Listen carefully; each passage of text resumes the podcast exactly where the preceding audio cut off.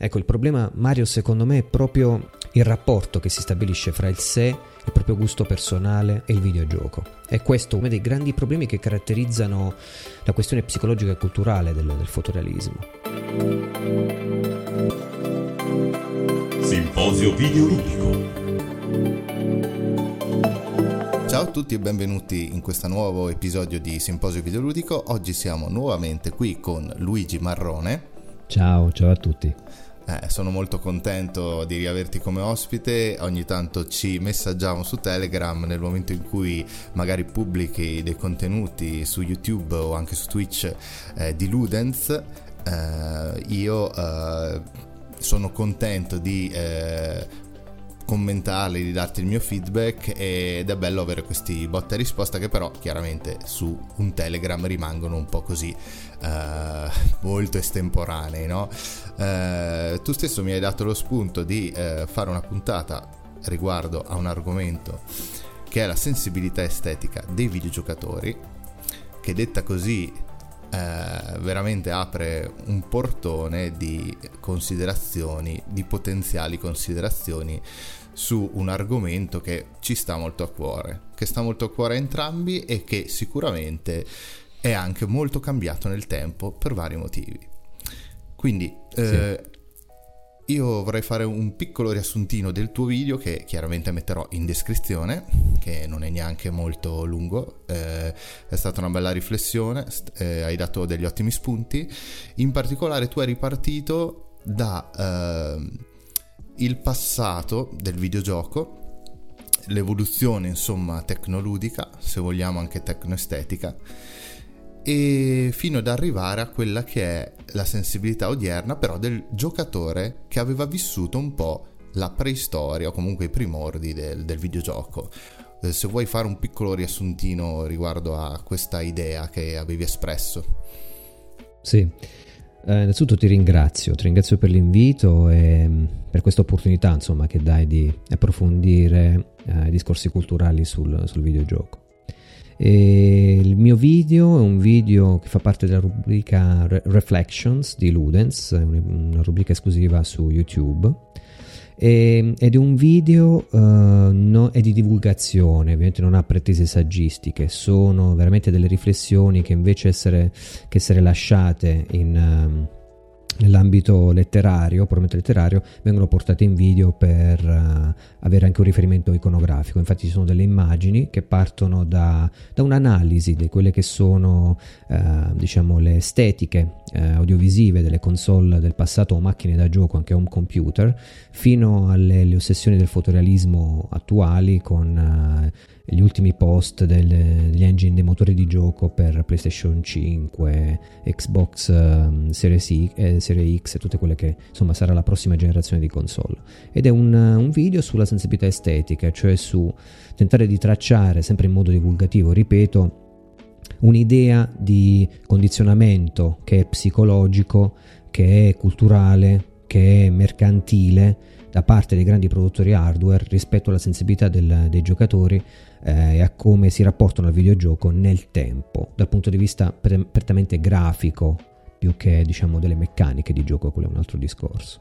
E quindi il video tratta di questo, di questa ossessione. Sì, sì, sì, ma hai già toccato dei punti molto interessanti nel senso che è opportuno fare un distinguo, no? eh, quando si parla di sensibilità estetica che può essere influenzata da vari fattori. Uno di questi magari è proprio le, l'età anagrafica dei videogiocatori. Quindi eh, l'influenza che noi abbiamo avuto, eh, almeno per gli appassionati di videogiochi e probabilmente eh, per la totalità degli ascoltatori di questo podcast, eh, è iniziata questa influenza eh, quando eravamo molto giovani e eh, abbiamo iniziato a leggere le riviste di videogiochi. Quindi diciamo che il voto era pure scomposto in varie voci e la voce grafica chiaramente eh, veniva anche valutata in base a determinati canoni, se vogliamo, sia tecnici che estetici. Quindi c'è sempre stato nel discorso videoludico, eh, per chi appunto è videogiocatore di vecchia data, ehm, la avvicinarsi al fotorealismo era uno di quei fattori che faceva sicuramente salire il punteggio. Poi, sempre più avanti nel tempo, ci si è accorti che al di là del fatto che mh, mm, il fotorealismo fosse un obiettivo da raggiungere sempre, insomma soprattutto ovviamente dipende dai giochi, ma se parliamo di simulatori di vario genere, di guida o quel che vuoi, chiaramente questo era uno degli obiettivi da raggiungere.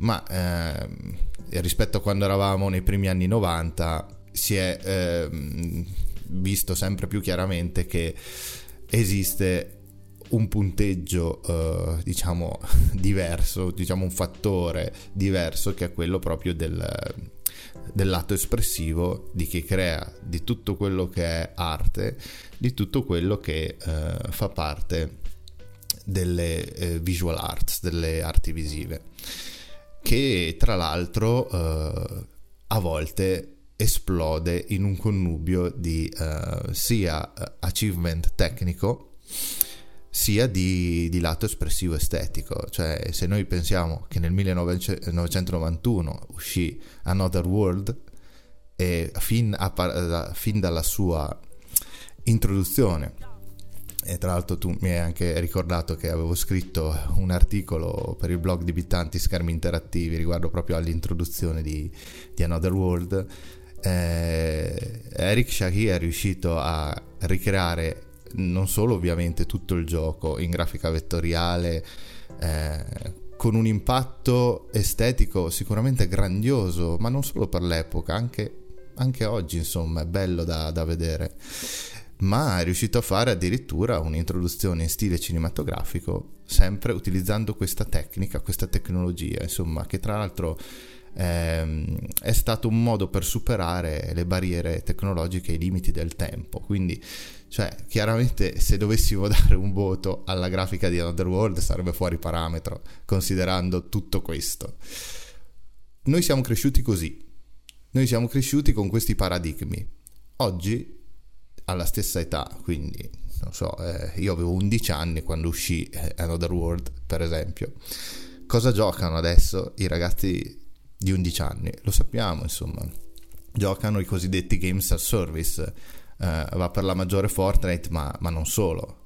Eh, fino a che punto loro sono attratti da questo discorso tecnoestetico? Vorrei chiederlo a te, Luigi, che idea potresti avere, anche se magari non so se tu ti rapporti per qualche motivo con ragazzini di, di questa età, eh, ma eh, ah sì, mi avevi detto che, che probabilmente esatto, ne hai a che fare. Secondo te qual è la tua idea riguardo a questo?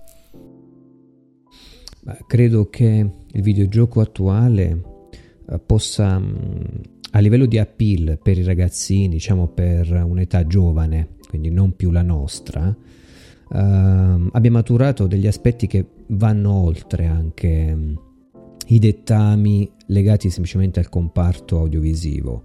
Se tu pensi a Fortnite, Fortnite um, riesce talmente a, a, calamitare i giocatori in virtù, se vogliamo, della, um, della velocità di gioco, delle ricompense, le gratificazioni, mm-hmm. del fatto che sia molto colorato, molto fluido e non necessariamente legato al comparto realistico. Esatto. Quindi fondamentalmente si basa su degli aspetti che sono diversi rispetto a come potremmo immaginarli quando pensiamo al, al fotorealismo che fa da appeal al videogioco in maniera assoluta. Non è così eh, diciamo ai ragazzini mm, è facile abitare l'immagine videoludica, è facile abitare uh, lo spazio videoludico a prescindere da quello che è la restituzione audiovisiva o l'imitazione della realtà che fornisce.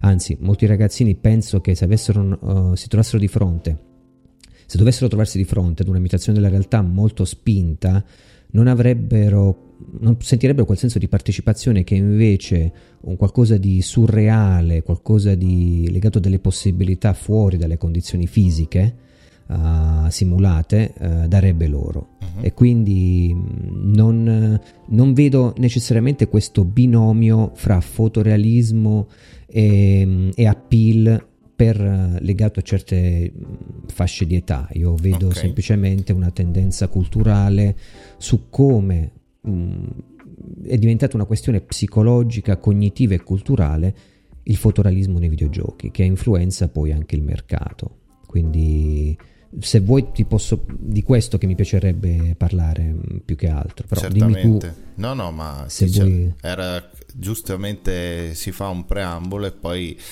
eh, sono contento di analizzare le scelte, soprattutto estetiche, che si fanno. Quindi tu hai parlato del fotorealismo, sicuramente non è l'appeal. Eh, oltre a Fortnite pensiamo anche a eh, PUBG, insomma, Player Unknown's Battleground, che viene comunque giocato da molti ragazzini. Sarà più realistico, ma non lo è così tanto.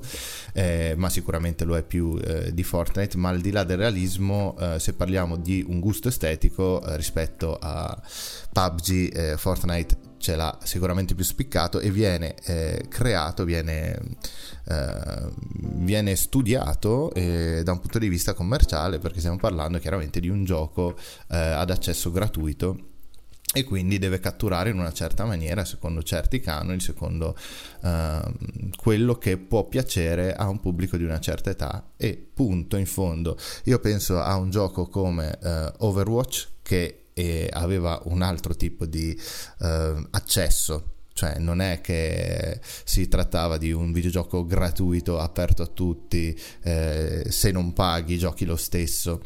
Eh, devo dire che da un punto di vista estetico e il discorso è simile, nel senso che viene realizzato un tipo di eh, aspetto visivo, di estetica che deve conquistare una certa fascia di età, un certo tipo di pubblico e ok, però anche da un punto di vista artistico era sicuramente meritevole, ma lì abbiamo, abbiamo capito che c'è un altro tipo di accesso e quindi un altro tipo di mentalità, un altro tipo di ricerca eh, da un punto di vista delle arti visive quindi diciamo forse si avvicina un po' di più a quello che, di cui tu volevi parlare. Eh, la cosa interessante è che stiamo parlando di giochi che adesso non so Overwatch, ma eh, mi sarebbe piaciuto sì. provarlo, ma ho sempre lasciato stare perché non sono interessatissimo ai giochi competitivi, però insomma io sicuramente lo apprezzo come apprezzo tante cose che magari non gioco. E... Sì. Chiarissimo, poi c'è la questione prettamente filosofica degli obiettivi. Noi abbiamo anche un'età per cui l'investimento di tempo e l'investimento di risorse all'interno di un gioco che comunque non ha degli obiettivi esistenziali, se vogliamo, narrativi predefiniti, ma si gioca veramente per l'accumulazione, per la competizione del momento, per l'aspetto edonistico, estetico delle skin e quant'altro.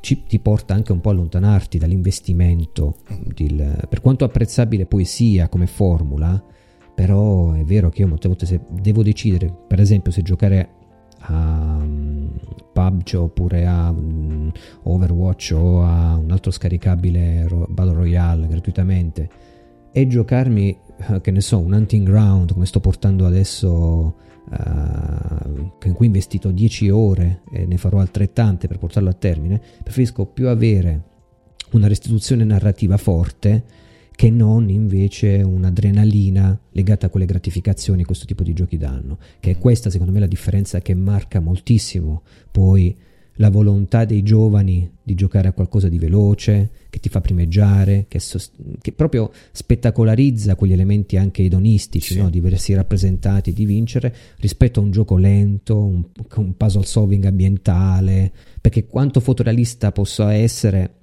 Uh, però ti porta sempre ad un intendimento molto lento e compassato del videogioco. Ecco, sì. è proprio una differenza di ritmo, quella che caratterizza la vecchia generazione uh, rispetto alla nuova mm, e quindi anche un di gusto culturale legato ad una questione forse anche e soprattutto anagrafica. Sì, sì, sì, sono molto d'accordo. Eh, chiaramente se, se, i soldi vengono fatti soprattutto dai cosiddetti games as service, aspettiamoci di eh, vedere sempre meno che per noi non è un grosso problema, però comunque sempre meno gioconi AAA story driven eh, va bene così, nel senso che se fossero ancora di più di quelli che escono, no, cioè già fa, per noi facciamo fatica a giocarli, quindi diciamo che è anche fisiologico. Però questi giocatori che iniziano magari con Fortnite o altri giochi, magari poi a un certo punto eh, cominciano a giocare anche questi giochi story driven in cui l'aspetto estetico sicuramente è uno dei fattori chiavi, diciamo uno dei selling point del gioco. Nel momento in cui tu eh, hai anche un gioco facciamo, prendiamo ovviamente eh, non solo i AAA, ma tutto quello che ruota intorno al videogioco indipendente, allora lì esplode proprio il discorso della scelta estetica, no? Cioè, eh, nel momento in cui ho solo i mezzi per fare un videogioco che ha scorrimento laterale, non è che io posso rifarmi come una volta accadeva se ci pensi Luigi, non è che io posso rifarmi solo al bitmap 2D che strizza, fa l'occhiolino 8 bit, 16 bit e, quindi si hanno poi una sfilza di giochi che esteticamente sono tutti simili. Eh, diciamo che un tempo era un po' così, poi ci si è evoluti, uno dei, dei primi esempi eclatanti è stato appunto Braid, che non era certo uh, pixelloso, ma anzi insomma proponeva una, un aspetto visivo veramente artistico, veramente encomiabile. E da lì in poi sempre di più, uh, per esempio uno dei, dei vari videogiochi indie apprezzato è Hollow Knight, è uno di, è uno, ad esempio, è lì eh, a me interessa parlarne perché eh, nonostante appunto sia un Metroidvania e non mi dispiacciono questi giochi, nonostante ce l'abbia avuto nel Game Pass di Xbox su PC, quindi una provatina gliel'ho data, eh, a volte eh, questa scelta estetica fa sì che eh, hai un determinato di pubblico che ti gioca questo gioco proprio perché impazzisce per questo tipo di scelta estetica e altri, per esempio come me, che in fondo non è che vengono molto attratti da questo tipo di, di scelta estetica, diciamo un po' alla Tim Burton, eh, se vogliamo, diciamo, la, la, metto, la, tiro per sommi capi, eh, mentre ci sono altri che solo per questo eh, il gioco risulta simpatico e accattivante. Eh, tu cosa ne pensi? Anche a te è capitato questo tipo di eh, questo tipo di sensazione, nel senso tu hai detto mm, questo gioco è interessante, mi piace, come è fatto, come meccaniche è, questa scelta estetica è buona, però non è nel mie corde, mi sento un po' distante da questo gioco. Assolutamente sì. Mi è capitato e ti dico che molte volte nella, nell'offerta che c'è negli store digitali, in cui sei obbligato in qualche modo a fare una scorsa veloce di quello che c'è e basarti su prime impressioni, la scelta estetica è fondamentale per la mia scelta.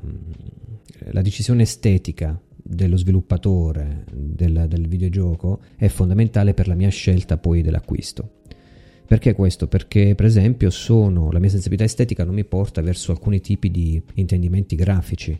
Per esempio Braid, che trovo geniale, l'ho visto giocato in parte da un mio amico, a me non piace come risoluzione grafica, ad esempio. Non, non è nelle mie corde quel tipo di, uh, diciamo, di perfezione grafica applicata su quel tipo di gioco. Mi sa molto do, di finto, di tablet, di, sì, sì. di piatto. Non Capisco, so sì, se, me lo, se, me lo, giravi con una, er, un'estetica più magari 8 bit o qualcosa del genere, non saprei nemmeno definire come.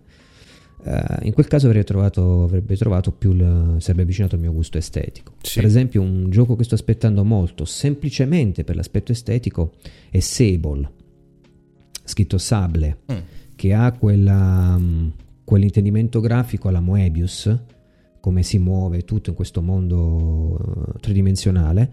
Non ho idea di cosa contenga il gioco, ma già l'aspetto estetico, già il fatto che io potrei prendere uno screenshot e lasciarlo sul computer o sulla console, sul schermo della TV, sulla dashboard della console, già mi dice tanto della mia sensibilità estetica. Ecco, il problema, Mario, secondo me è proprio il rapporto che si stabilisce fra il sé, il proprio gusto personale e, eh, e il videogioco. E questo è uno dei, me, dei, grandi problemi che caratterizzano la questione psicologica e culturale del, del fotorealismo. Perché sì. rientrando nel campo della sensibilità estetica, che in questo caso, ripeto, viene stimolata dalla compagine audiovisiva del videogioco, come dico nel mio video, la questione psicologica e di cognizione che si finisce di avere della realtà grafica digitale rappresentata, rapportata all'idea di videogioco. Perché io credo che tendenzialmente il videogiocatore che è comunque alla ricerca anche inconscia di logiche che sorreggono la propria passione, cioè come dicevo prima l'investimento personale, sia in termini finanziari che temporali, alla fine il videogiocatore viene condotto a considerare il fotorealismo un'espressione non solo di bellezza dal punto di vista puramente estetico, ma di progresso e di evoluzione del videogioco e del videogiocare. E a questo si aggiunge poi la pressione culturale del mercato. Cioè, se ci pensi, se, se una console next gen viene per la maggior parte pompata su, sul piano della capacità di risoluzione su schermo, del, dei frame al secondo, della velocità di caricamento dei dati, il ray tracing, della fisica di illuminazione in tempo reale, tutti gli altri aspetti puramente tecnici e audiovisivi, e viene piazzata sul mercato ad un prezzo X, diventa sintomatico poi per il videogiocatore uh, credere che una PlayStation 3, ad esempio, valga meno di una PlayStation 5, come titoli che ha presentato al tempo e dal punto di vista dell'evoluzione del videogioco e del videogiocare. C'è proprio questa idea culturale che si forma legata al progresso tecnologico. E con questo non voglio fare assolutamente un elogio del retro gaming o mettermi in una posizione nostalgica tipo, che ne so, prima era meglio, il retro gamer di un tempo capiva cos'era il vero, il vero videogioco. Cioè, non mi interessa proprio culturalmente un discorso simile. Certo. Io dico solo che l'intendimento psicologico di un videogiocatore è diventato estremamente determinista dal punto di vista tecnologico. Uh-huh proprio perché culturalmente il mercato, l'apparato promozionale, l'analisi tecnica con le console che vengono vivisezionate dagli stessi produttori di hardware per mostrare cosa contengono, che è una cosa che non avveniva in passato, no, infatti. addirittura prima dell'uscita. Sì, magari c'era qualche foto, però era rarissimo, insomma. Esatto, non era messo come comparto. Forse da PlayStation 2 in poi, forse qualcosina, ma in qualche rivista, ma che ti veniva detto sì. più che fotografato. Adesso veramente fanno le visitazioni, come dici tu, de, delle console, dei sistemi. Sì. sì. È un voyeurismo, secondo me, che poi a livello culturale influenza la cognizione e anche il gusto critico degli appassionati di videogioco.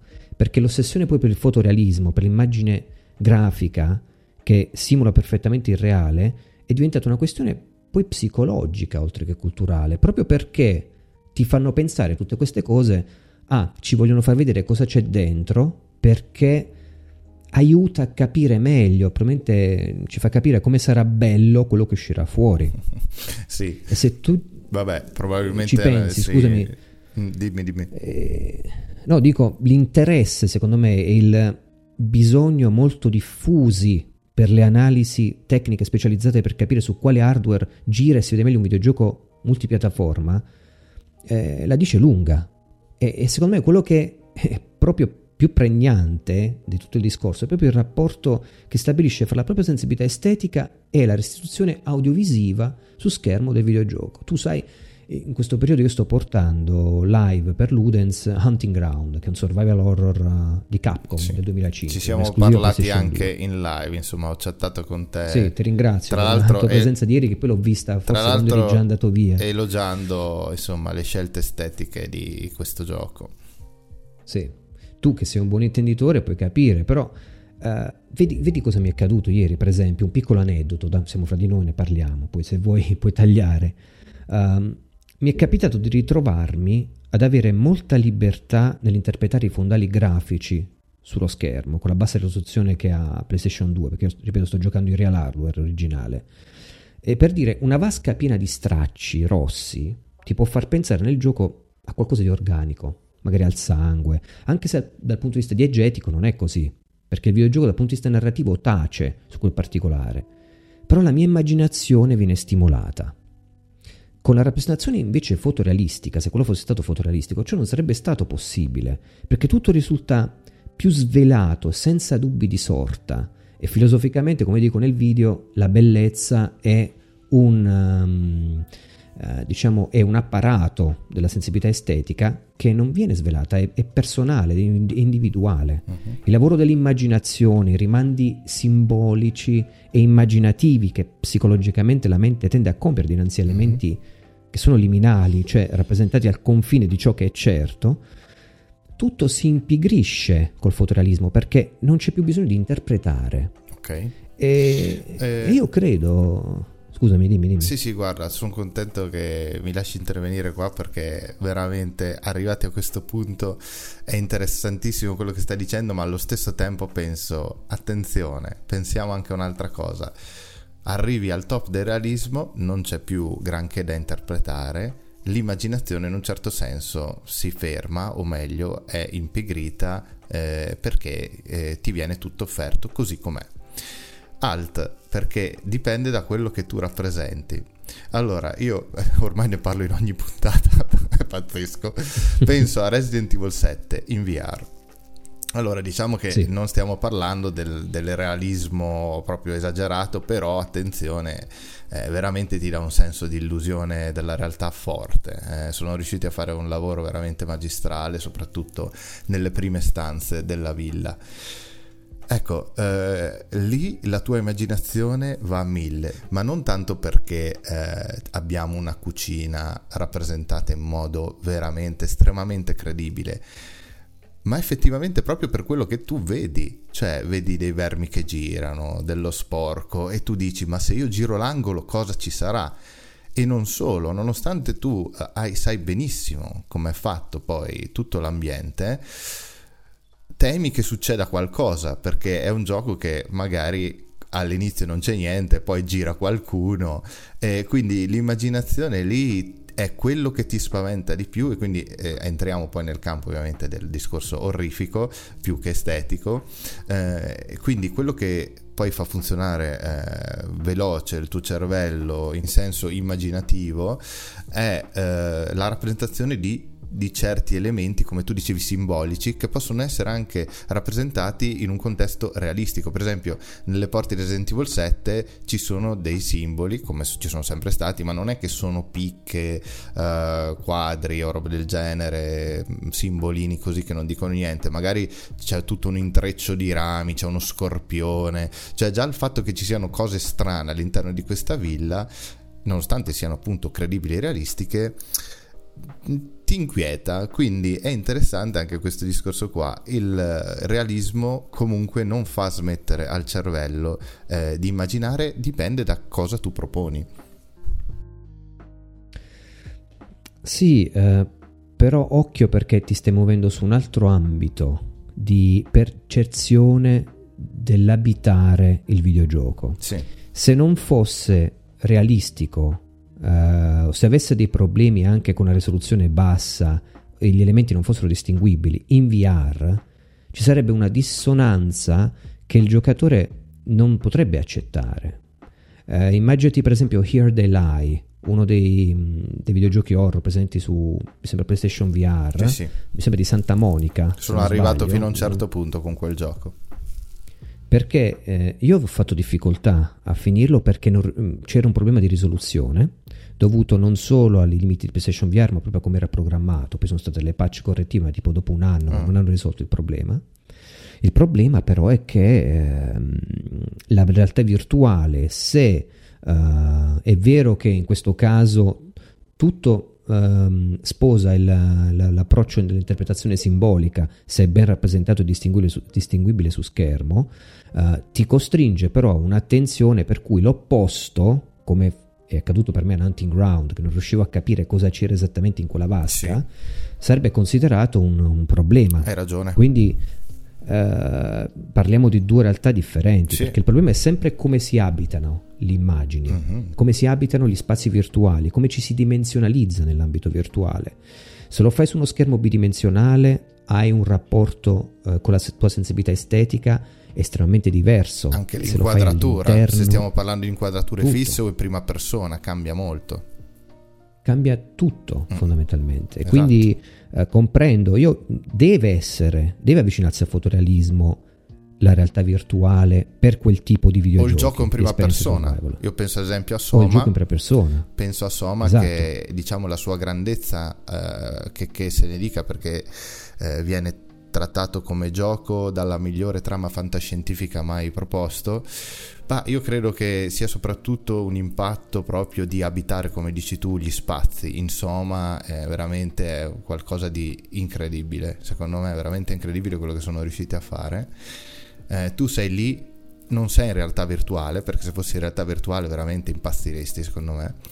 Perché nonostante tu eh, giochi su uno schermo, neanche tanto grande, a dire la verità, io l'ho giocato direttamente sullo schermo del PC, non ho neanche giocato in tv e mi sentivo lì all'interno eh, della stazione, eh, della base scientifica no, di Soma, eh, su, subacquea. E, ed era incredibile il senso eh, di coinvolgimento eh, al solo camminare, esplorare quegli spazi. E quindi eh, lì, essendo un gioco in prima persona, eh, è la stessa cosa, è la stessa cosa riguardo al discorso che stavi facendo. Se, avessi, se ci fosse stato un punto insomma in cui non si capisce bene che cosa c'è, sarebbe stato un problema. Cosa che viene fatta in realtà con i nemici di Soma, nel senso che i nemici si, per, hanno trovato dei sistemi per, fa, per non far capire bene. Se pensiamo appunto a, ad Amnesia di Frictional Games c'era lo stesso concetto, il concetto tra virgolette Lovecraftiano che l'orrore non si può uh, vedere del tutto mai e nel momento in cui lo puoi vedere completamente e allora non fa più così paura. Ma tutto il resto... E soprattutto mm, Mario, scusami, soprattutto è soggettivo l'orrore. Sì. Come la bellezza. Quindi c'è questo aspetto discriminatorio forte, sì. l'idea c'è una specie di binomio che ci se pensiamo, oggi. Eh? Sì, è un binomio, come dico nel mio video, c'è un binomio che i grandi produttori hardware cercano di instillarci, cioè la bellezza, quindi il fotorealismo è qualcosa che tutti i videogiocatori a cui tutti i videogiocatori stanno tendendo perché è il meglio che il videogioco può offrire. Non è vero. l'orrore è vero che qualcosa spaventa, eh, ti terrorizza, ma è soggettivo. Qualcun altro può far ridere un racconto sì, di Lovecraft. Sì, io pensavo proprio Sono. al binomio tra sensibilità estetica e sensibilità orrifica. Alla fine le due cose si avvicinano in un certo senso, quindi allo stesso tempo tu apprezzi, o anche io insomma apprezzo eh, dei significati che vengono mh, celati attraverso dei simboli magari in una rappresentazione estetica, lo stesso vale per l'orrore, perché alla fine muove dei passi più o meno su corde eh, simili, sull'inconscio, no? Quindi eh, diciamo sì. che il minimo comune denominatore è proprio riguardo alla sensibilità estetica orrifica il discorso dell'inconscio che è soggettivo quindi, in base alle esperienze non solo videoludiche, ma anche tue nella vita, eh, hai un certo tipo di, di sensibilità. E quindi tanto più eh, si riconoscono diverse fasce di pubblico. Non possiamo aspettarci che un ragazzino di 11 anni, di 11 anni uno medio, insomma, abbia la stessa sensibilità estetica di un uomo eh, della nostra ecco. età. Ecco eh, c'è un aspetto che quando hai parlato proprio di inconscio, connesso alla sensibilità estetica, che è, mo- che è centrale secondo me rispetto al discorso che abbiamo affrontato fin qui. Se ci pensi, paradossalmente, l'avvicinamento percettivo alla realtà fotografica addormenta i rimandi simbolici della nostra mente perché la specchia quella che è la percezione delle cose reali fuori dallo schermo. Quindi cosa succede? Che il videogioco frutto di una sesperata tecnologia alla ricerca di fotorealismo, sto parlando di videogioco non in realtà virtuale, ripeto, quello bidimensionale, può tendere ad addormentare, diciamo così, la profondità della sensibilità estetica del videogiocatore. La sottrazione invece di elementi sonori e visivi fotorealistici, quindi l'allontanamento dal reale come noi lo percepiamo, ha come contraltare, secondo me, proprio l'insorgere di altri aspetti della sensibilità estetica che io definisco più creativi dal punto di vista immaginativo. Sì, e Se anche ci cognitivo. pensi, caro Mario, cognitivo anche. Pensa un attimo a questo. Sono state per prime le simulazioni di scacchi ad affascinare gli studiosi di scienze cognitive relative alle intelligenze artificiali. Se ci pensi, niente rappresentazione grafica dell'avversario, niente mani che muovono pedine, niente voce, solo la mente artificiale che cogita.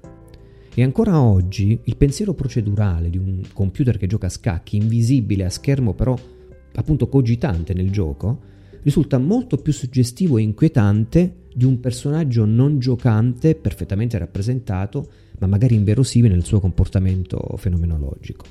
Uh-huh. E per parlare dell'inconscio, e chiudo qua, proprio l'avvicinamento al simbolo, piuttosto che al fotorealismo, carica di una potenza estetica e risuona in modo più attivo nell'inconscio del giocatore, inconscio che il luogo psichico elevato al sacro. Mm-hmm. E, e, e, quindi parliamo di una risonanza più forte di quella data dalla perfetta realtà fotografica sì, sì, sì. esterna simulata da un videogioco. Ecco, noi... Questo per entrare... No, no, hai toccato, sì, cioè, hai sviluppato veramente nella direzione in una direzione molto affascinante e molto vera, perché se noi pensiamo ai simboli che ruotano intorno a noi e neanche ci si rende conto, però voglio dire, eh, i simboli anche religiosi o i simboli eh, di qualunque altro genere, stradali, eccetera, ci entrano nella testa in una maniera proprio Ehm, sono, um, noi reagiamo in base a un simbolo in una maniera molto molto più rapida che rispetto a qualunque tipo di parola, discorso. Quindi beh, questo ovviamente non lo dico io, sono gli studi cognitivi che sappiamo bene che eh, cioè, la risposta che noi diamo a un simbolo visivo è molto più rapida rispetto a un simbolo sonoro, per esempio cioè questa è, sci- è, scienza, è tutto qua. Però allo stesso tempo, se noi dobbiamo fare un balzo indietro nel tempo, allora eh, piccola parentesi, tu ti ricorderai sicuramente del lavoro di, che ha fatto Neoludica eh, Game Art Gallery in questi anni. Eh, quindi penso appunto, mi ricordo che in un convegno Luca Traini uh, e anche Deborah Ferrari, ma in, lui in particolare mi ricordo che insisteva sul fatto di dire che bisogna rivalutare la grafica quella dei videogiochi dei primordi, noi pensiamo Space Invaders, Pac-Man, ma anche Super Mario Bros., eh, in virtù appunto del loro simbolismo. Noi sappiamo che avevano delle limitazioni, ma effettivamente eh, questi eh, game designer, questi programmatori anche giapponesi facevano di tutto per far sì che questi mucchietti di pixel fossero accattivanti. Beh, eh, non, non, faccio fatica a dire che i, i, nemici di Space Invaders, come sono disposti i pixel, che è veramente assurdo se ci pensi, ma sono fantastici. Cioè, sono veramente una rappresentazione artistica minimale che va rivalutata. Anche Pac-Man, per quanto fosse così semplice, o i suoi fantasmini, sono entrati poi nell'universo culturale come veri e propri simboli e quindi nel momento in cui vediamo il funghetto di Super Mario, cioè non è un fungo, è il funghetto di Super Mario, nel momento in cui vediamo anche Super Mario stesso pixelato, è diventato una sorta di simbolo del videogioco stesso.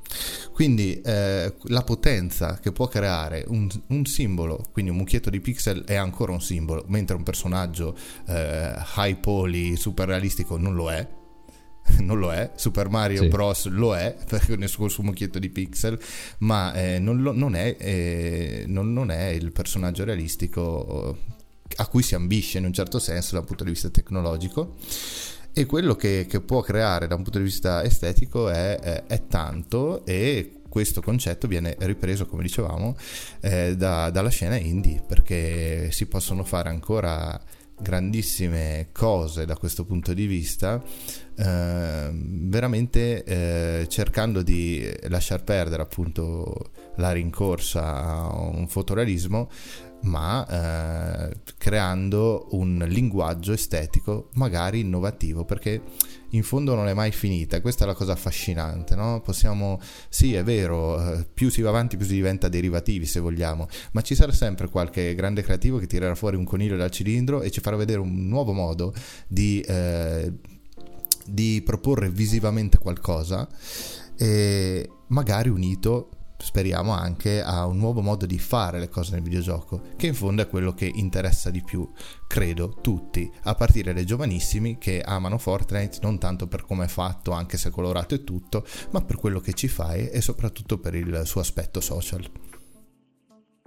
Sono d'accordo e mm, mi hai fatto pensare, eh, come mi hai chiesto all'inizio, all'esperienza che posso avere mm, con i giovani ragazzi. Uh, io, um, avendo lavorato molto anche quest'anno con uh, uh, diciamo campus estivi, aver fatto diciamo diversi lavori nelle scuole, quant'altro, mi sono trovato a vedere il, il, tipo di approccio che questi i, i giovani hanno col videogioco e ti posso assicurare che da quello che ho visto io purtroppo devo dire um, i rimandi simbolici, gli aspetti a cui cerchi anche di farli interessare, legati ai simboli che ci circondano, quindi parliamo della religione, parliamo della decodificazione proprio dei simboli, anche di quadri astratti, uh, di scrittori più particolari, di cartoni animati più particolari. Uh, sembra che loro vi passino attraverso, cioè non hanno quel tipo di intendimento che uh, possiamo sentire o avere noi perché hanno qualcosa che um, li spinge verso altri lidi. Quindi la loro sensibilità estetica è portata veramente a un culto che più che altro è dell'immagine uh, veloce e presentata in maniera accattivante subito. Vogliono ciò che si può avere subito, che è facilmente riconoscibile e identificabile, rispetto a ciò che richiede un'interpretazione della parte laterale, diciamo, della okay. nostra mente. Ma che è anche eh, più facilmente che... dimenticabile più facilmente dimenticabile, perché il rapporto deve essere dimenticabile, perché se fosse problematico ce ne devi ricordare perché lo devi risolvere, ora torniamo all'haunting ground che sono bloccato sugli enigmi e non ci dormo la notte e devo risolvere quella cosa lì e ci penso, per loro sarebbe appunto un problema e non andrebbero avanti. Perché la vita deve essere così? Perché devo problematizzare il tutto? I 100 milioni uh, di quel videogioco prodotto in Cina, mi dicevi, di giocatori che seguono questo all'inizio della puntata prima di registrare mi hai detto de, sì ho ricevuto questo post da tra l'altro Angelo Pesce che si tratta di un insider dell'industria eh, che lavora in Canada. E io seguo quello che ha da proporre perché sono delle riflessioni riguardo al mercato dei videogiochi che esulano un po' da quello che magari giochiamo noi. Quindi se un videogioco cinese o orientale dovrei informarmi di più, di cui non ricordo il nome, ma allo stesso tempo so che è un gioco mobile e gli screen che ho visto non mi hanno assolutamente attratto, ma fa 100 milioni di giocatori giornalieri. Eh, insomma, credo che sia una notizia molto interessante e che può fare riflettere. Sì, perciò dicevo, secondo me puoi stare sicuro che non è un gioco che problem- problematizza la vita del giocatore o manda, dei rimandi, manda a dei rimandi esistenziali in cui il videogiocatore è costretto a riflettere sulle cose. Sicuramente mh, mm, si tratta dell'opposto. E, mh, sai, io, io, Mario sono stato musicista per più di dieci anni, uh-huh. eh, anche autore, quindi Uh, abbiamo suonato anche un po' in giro con la mia band al tempo. Siamo stati attivi fino al 2008 e se devo analizzare anche psicologicamente il mio percorso musicale, uh, prima che addirittura imbracciassi la chitarra, uh, io all'inizio ascoltavo, che ti posso dire, sai, musica rock 15 anni, 14 anni, 13, quindi dagli ACDC agli Iron Maiden, a passare poi, ma anche Bon Jovi, poi Dire Straits, insomma, sono passato diversi, diversi generi. Quando ho ascoltato per la prima volta in Nirvana, eh, avevo 16 anni e ho comprato la chitarra. La sottrazione di elementi eh, nella musica, ma la riduzione del tutto a pulito e distorto, voce calma, voce forte, verso, ritornello, verso, semplice, mi ha colpito come non, mi erano stati capaci di colpirmi Guns N' Roses al periodo o altre band molto più strutturate e virtuose. Mm-hmm. E lì ho compreso che um, si poteva suonare, si poteva stabilire anche un rapporto più diretto con l'autore, l'artista. Per me Kurt Cobain era molto più sincero, mi arrivava molto più direttamente al cuore. Tra l'altro io l'ho vissuto in un periodo che ancora uh, contempla, contemplava il suo suicidio, quindi l'ho vissuto anche proprio intensamente quel periodo generazionale.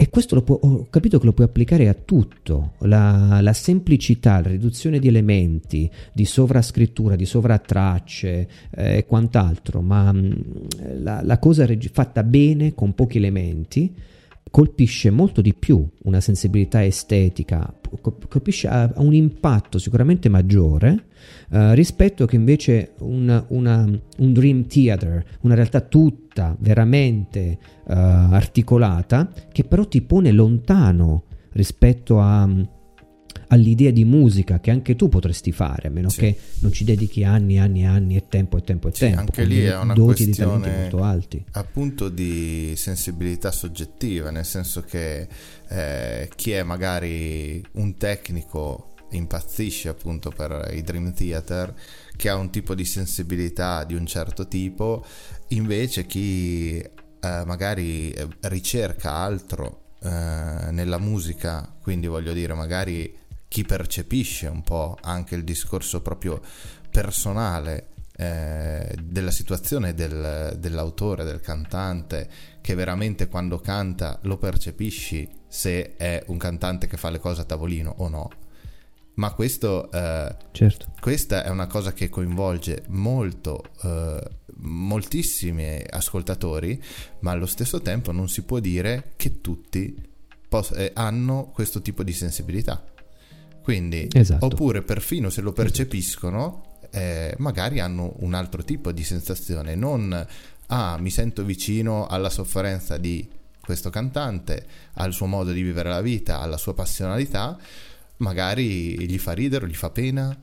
Quindi è interessante questo discorso, vale magari per tanti, ma non per tutti e quindi allo stesso tempo il videogioco che eh, sappiamo benissimo veniva giocato magari da un certo tipo di pubblico tanti anni fa ormai adesso invece ci sono eh, varie proposte per vari tipi di sensibilità per vari tipi di giocatori. Sai una cosa che mi fa sorridere ovviamente non la prendere come un indice perfetto fra um, le cose come stanno nella realtà e le cose come le percepite io Uh, ultimamente sono riuscito a recuperare a un mercatino dell'usato una PlayStation 2 Slim, uh, che è quella che utilizzo per le live di Ludens, uh, quando porto l'attenzione diciamo, di chi ci segue sul canale Twitch in particolare, alcuni, alcuni videogiochi PlayStation 2. Io ho la mia PS2 originale, quella FAT grande, ma oltre a consumare di più ha un problema con il tray del disco, insomma non la voglio rovinare, voglio che sia quantomeno funzionante e non usurarla per queste live. Ho trovato questa PS2 Slim che era in condizioni pietose a dir poco. Cosa voglio dire con questo? Tipo DualShock mangiati probabilmente dai cani, ah, presumo, cioè proprio dei denti eh, che avevano morso eh, i corni pad, del pad. Eh, c'era ehm, degli adesivi che avevano attaccato e probabilmente avevano tolto eh, quando l'avevano portata al mercatino per venderla questa PS2. Mm-hmm. Uh, insomma, era sporca, scricchiolante, non ti dico, insomma, l'ho ripulita tutto quanto per bene, eccetera. C'era una memory card all'interno e quello che è all'interno di una memory card identifica anche il tipo di videogiocatore che sei o chi ha tenuto la console certo. in qualche modo. Ora, senza risalire all'interno della personalità di chi ha tenuto la console, ma dentro c'erano soltanto salvataggi di uh, Pro Evolution Soccer, uh, di SingStar con Vasco Rossi e i Queen e uh, non mi ricordo quale altro gioco di sport potrebbe essere il baseball oppure non lo so, adesso non mi ricordo, l'ho cancellata poi, l'ha cancellato i dati. Si riesce a immaginare il proprietario. Eh, si riesce a immaginare il proprietario, si riesce a immaginare l'attenzione culturale che sia anche un oggetto, che è quello diciamo di una console da gioco, quando poi viene pensata come qualcosa di passato, ormai andato, che si può buttare via perché è questo fondamentalmente, portare a un mercatino e dire non trovare nemmeno, trovare nemmeno la, la, trattazione privata, semplicemente la butto lì, quando la compro non la compro.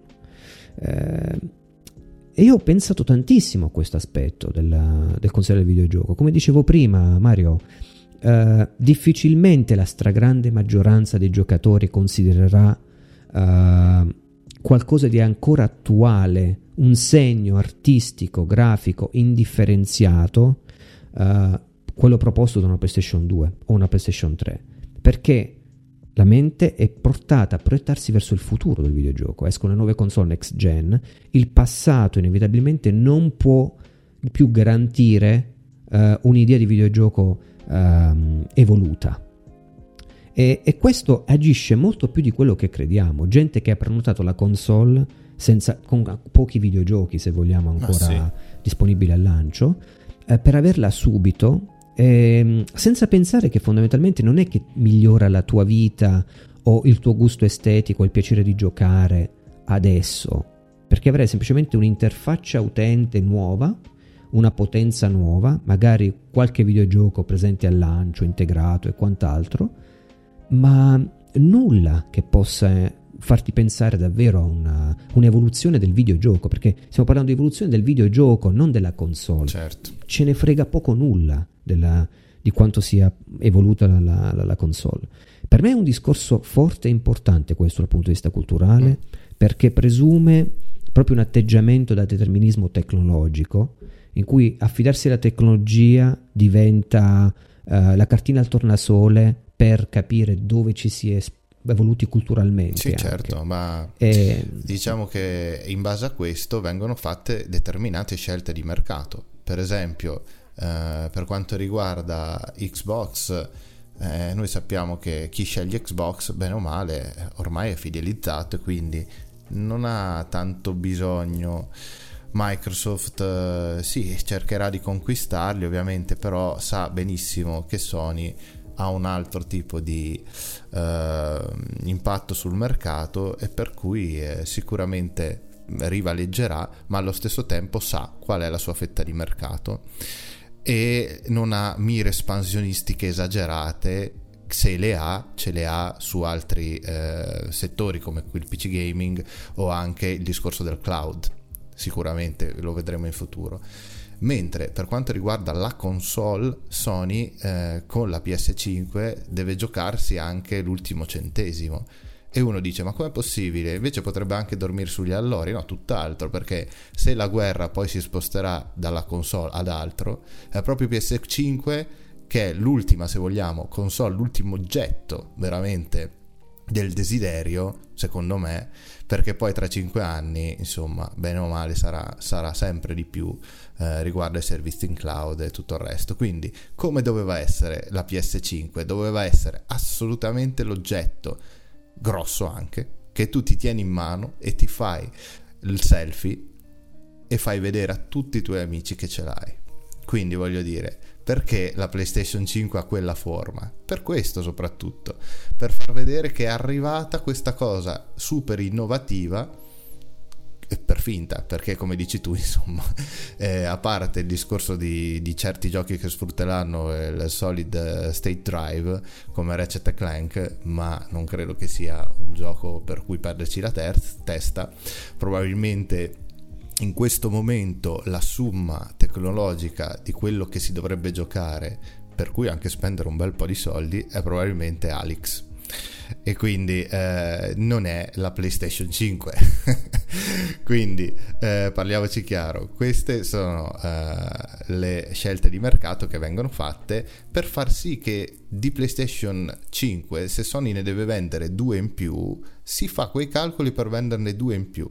Quindi il fatto che lo sa benissimo Sony, che si chiacchieri del fatto che la PlayStation 5 fa schifo ed è bellissima, questo già alza le quote questo già fa vendere. Quindi, eh, poi eh, Sony sa benissimo che, bah, magari tra un paio d'anni facciamo un restyling bello, sobrio, così tutti contenti. Quindi le possibilità per fare soldi sono, sono lì, sono su, proprio diciamo non sono assolutamente nascoste ecco eh, sono plateali sì, ecco non ci trovo nulla di male infatti nella, nell'azienda nel pianificare una strategia promozionale e poi anche ingegneristica fra qualche anno, nel caso di Sony, per poter capitalizzare. Ci mancherebbe, il mercato è libero, propone quello che propone, gli attori sulla scena sono quelli che sono e via.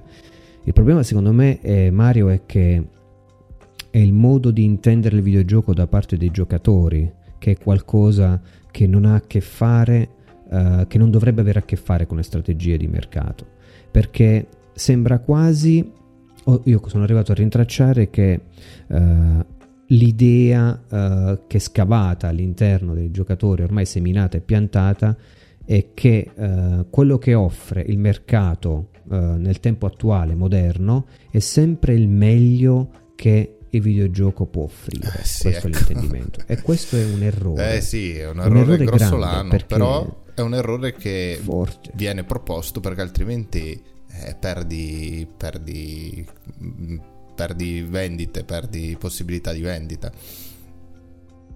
Se tu, sì, se tu dici il contrario, esempio, ecco.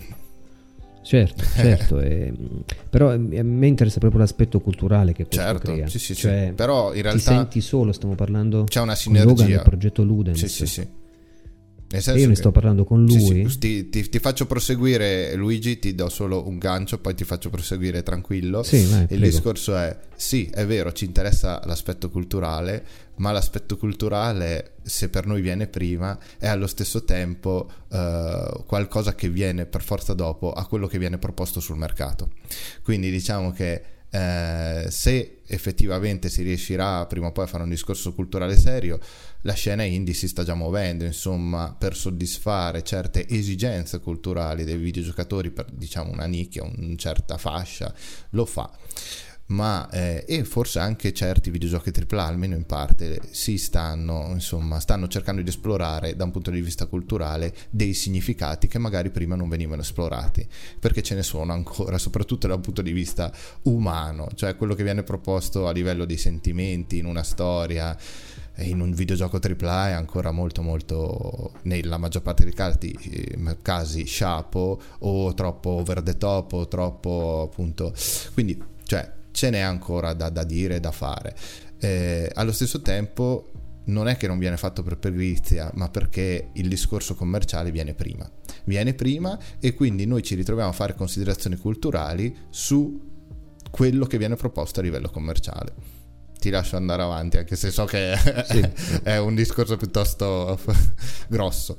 No, no, no, ma hai ragione. Ehm sai, con Logan, con Logan parlavo proprio del fatto che, ecco, se vuoi, il, il discorso di critica e di impatto con quello che è la novità dovrebbe essere effettuato prima culturalmente che vi sia la proposizione sul mercato di qualcosa di nuovo.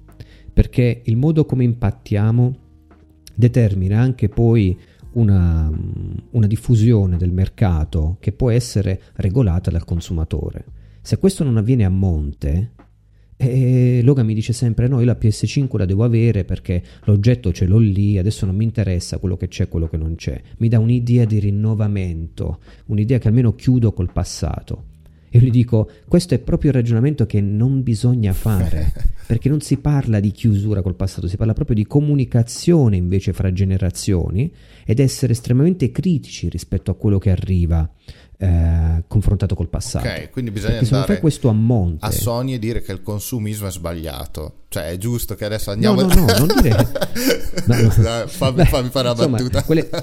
Io devo andare avanti. A Sony sono grata, uh, sono grato per la realtà virtuale che a un prezzo, diciamo, modico mi, permetto, mi ha permesso di avere un parco titoli di tutto rispetto e quindi sono entrato a piedi uniti all'interno del discorso culturale anche dell'arte virtuale.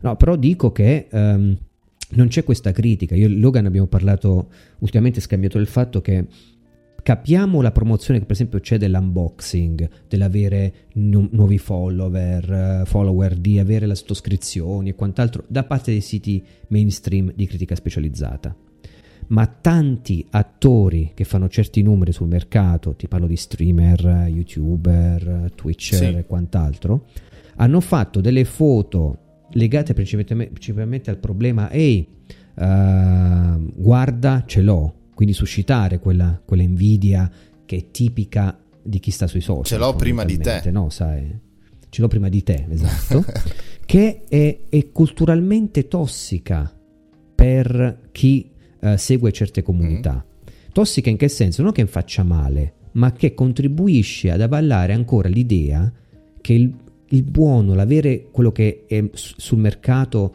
in, nel tempo moderno e contemporaneo, attuale, eh, sia qualcosa di cui vantarsi. Mentre io, Mario, penso che sia un enorme problema avere subito al lancio qualcosa con cui non puoi fare un cazzo fondamentalmente. L'ho detto proprio papale papale perché questo sarà il lancio, nulla. Sì, sì, sì, no, ma... e, e, ti sto parlando di qualcuno, io ho comprato anche al lancio, uh, che ne so, um, PlayStation 4 Pro ad esempio, perché volevo vedere come migliorava la realtà virtuale. Ho comprato al lancio PlayStation VR perché devo fare delle videoanalisi quando lavoravo per PSM. Okay. Altrimenti non mi sono mai trovato a acquistare al lancio perché è davvero un... Um, uh, un seguire un qualcosa che è il nulla. Sì. Pensa Sony. Però le, le aziende Sony. hanno bisogno proprio di questo invece. sì, sì, sì, no, per carità, ma io, io devo fare la controparte in, secondo un, un, pensiero indipendente che, che sta sulla scena e se tu pensi a Sony come parli di esperienza utente, il fatto di navigare nella nuova dashboard, nella nuova interfaccia. La chiamano esperienza utente perché si presume che sia qualcosa che eh, da, uh, fornisce un arricchimento dal punto di vista dell'esperienza da parte di chi va su quella dashboard. Parliamo, caro Mario, di una cazzo di dashboard che, che, fondamentalmente non fa altro che presentarti store digitali, giochi, contatti con gli amici, chat e basta. La chiamo un'esperienza perché dal punto di vista dell'esperienza connessa strettamente al videogioco non hanno nulla da presentare. Questa terminologia studiata in modo strategico, esperienza in utente, interfaccia, uh, controllo aptico, eccetera, tutte le cose che per carità sono... Anche io vorrei provare un DualSense e vedere che cosa mi dà di più rispetto a un DualShock okay. 4 ma non è il videogioco. No. L'attenzione no, però... dovrebbe essere puntata sul videogioco. Io ti do ragione. Io quando vado a vedere Però ti dico anche un un'altra film... cosa.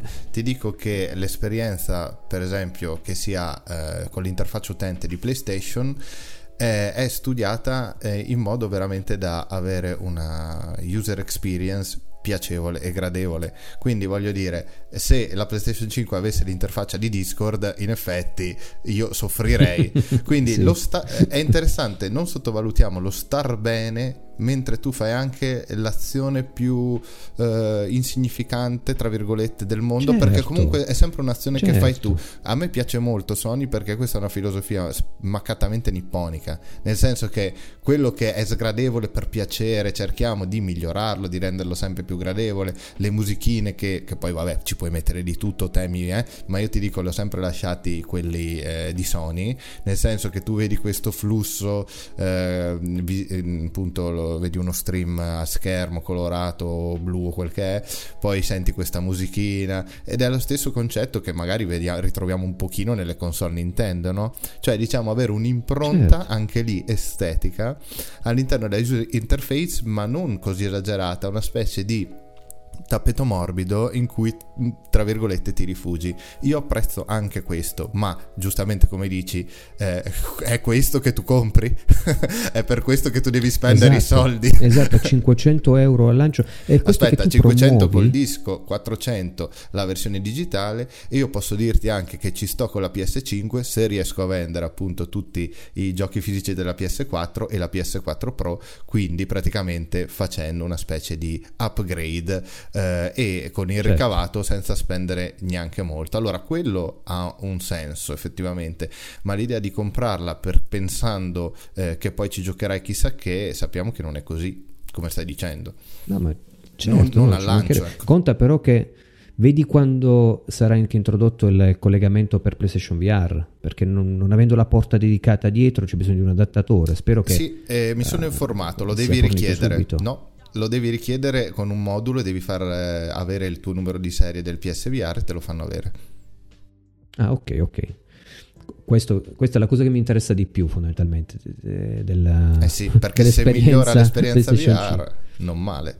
Que- questo è. Mm. Là ha senso il fotorealismo. Se mi migliori ehm, non dico la risoluzione perché è quella che è lo schermo VR, però almeno gli effetti di luce, ehm, il, l'aumento del dettaglio che è percepibile eh, da vicino più che in lontananza, allora ha un senso il Ma VR. Sì, sì anche se ti dirò l'effetto del VR a me eh, colpisce tanto anche con una grafica minimale, quindi è proprio va oltre il discorso fotorealismo, l'idea di sentirsi dentro, ti puoi sentire dentro è quello che mi piace anche in un mondo blocchettoso, eh, quindi è, è diciamo un altro modo di giocare e magari di questo poi riparleremo in futuro. A me piacerebbe prima o poi, sì. io mi immagino che tra un anno magari avrò fatto l'esperienza di Alex, adesso sto considerando se prendere sì o no questo Quest 2.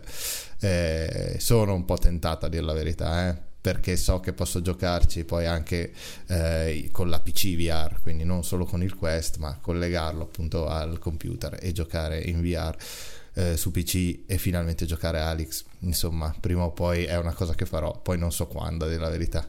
Eh, comunque, bene, eh, ci siamo un po' diciamo, allontanati dal discorso estetico, ma neanche tanto, perché insomma abbiamo parlato di estetica addirittura nell'interfaccia utenti ed è una cosa eh, interessante da, da, da considerare. E per il resto, niente, io concluderei eh, facendo i miei complimenti a chi è anche fotografo di videogiochi.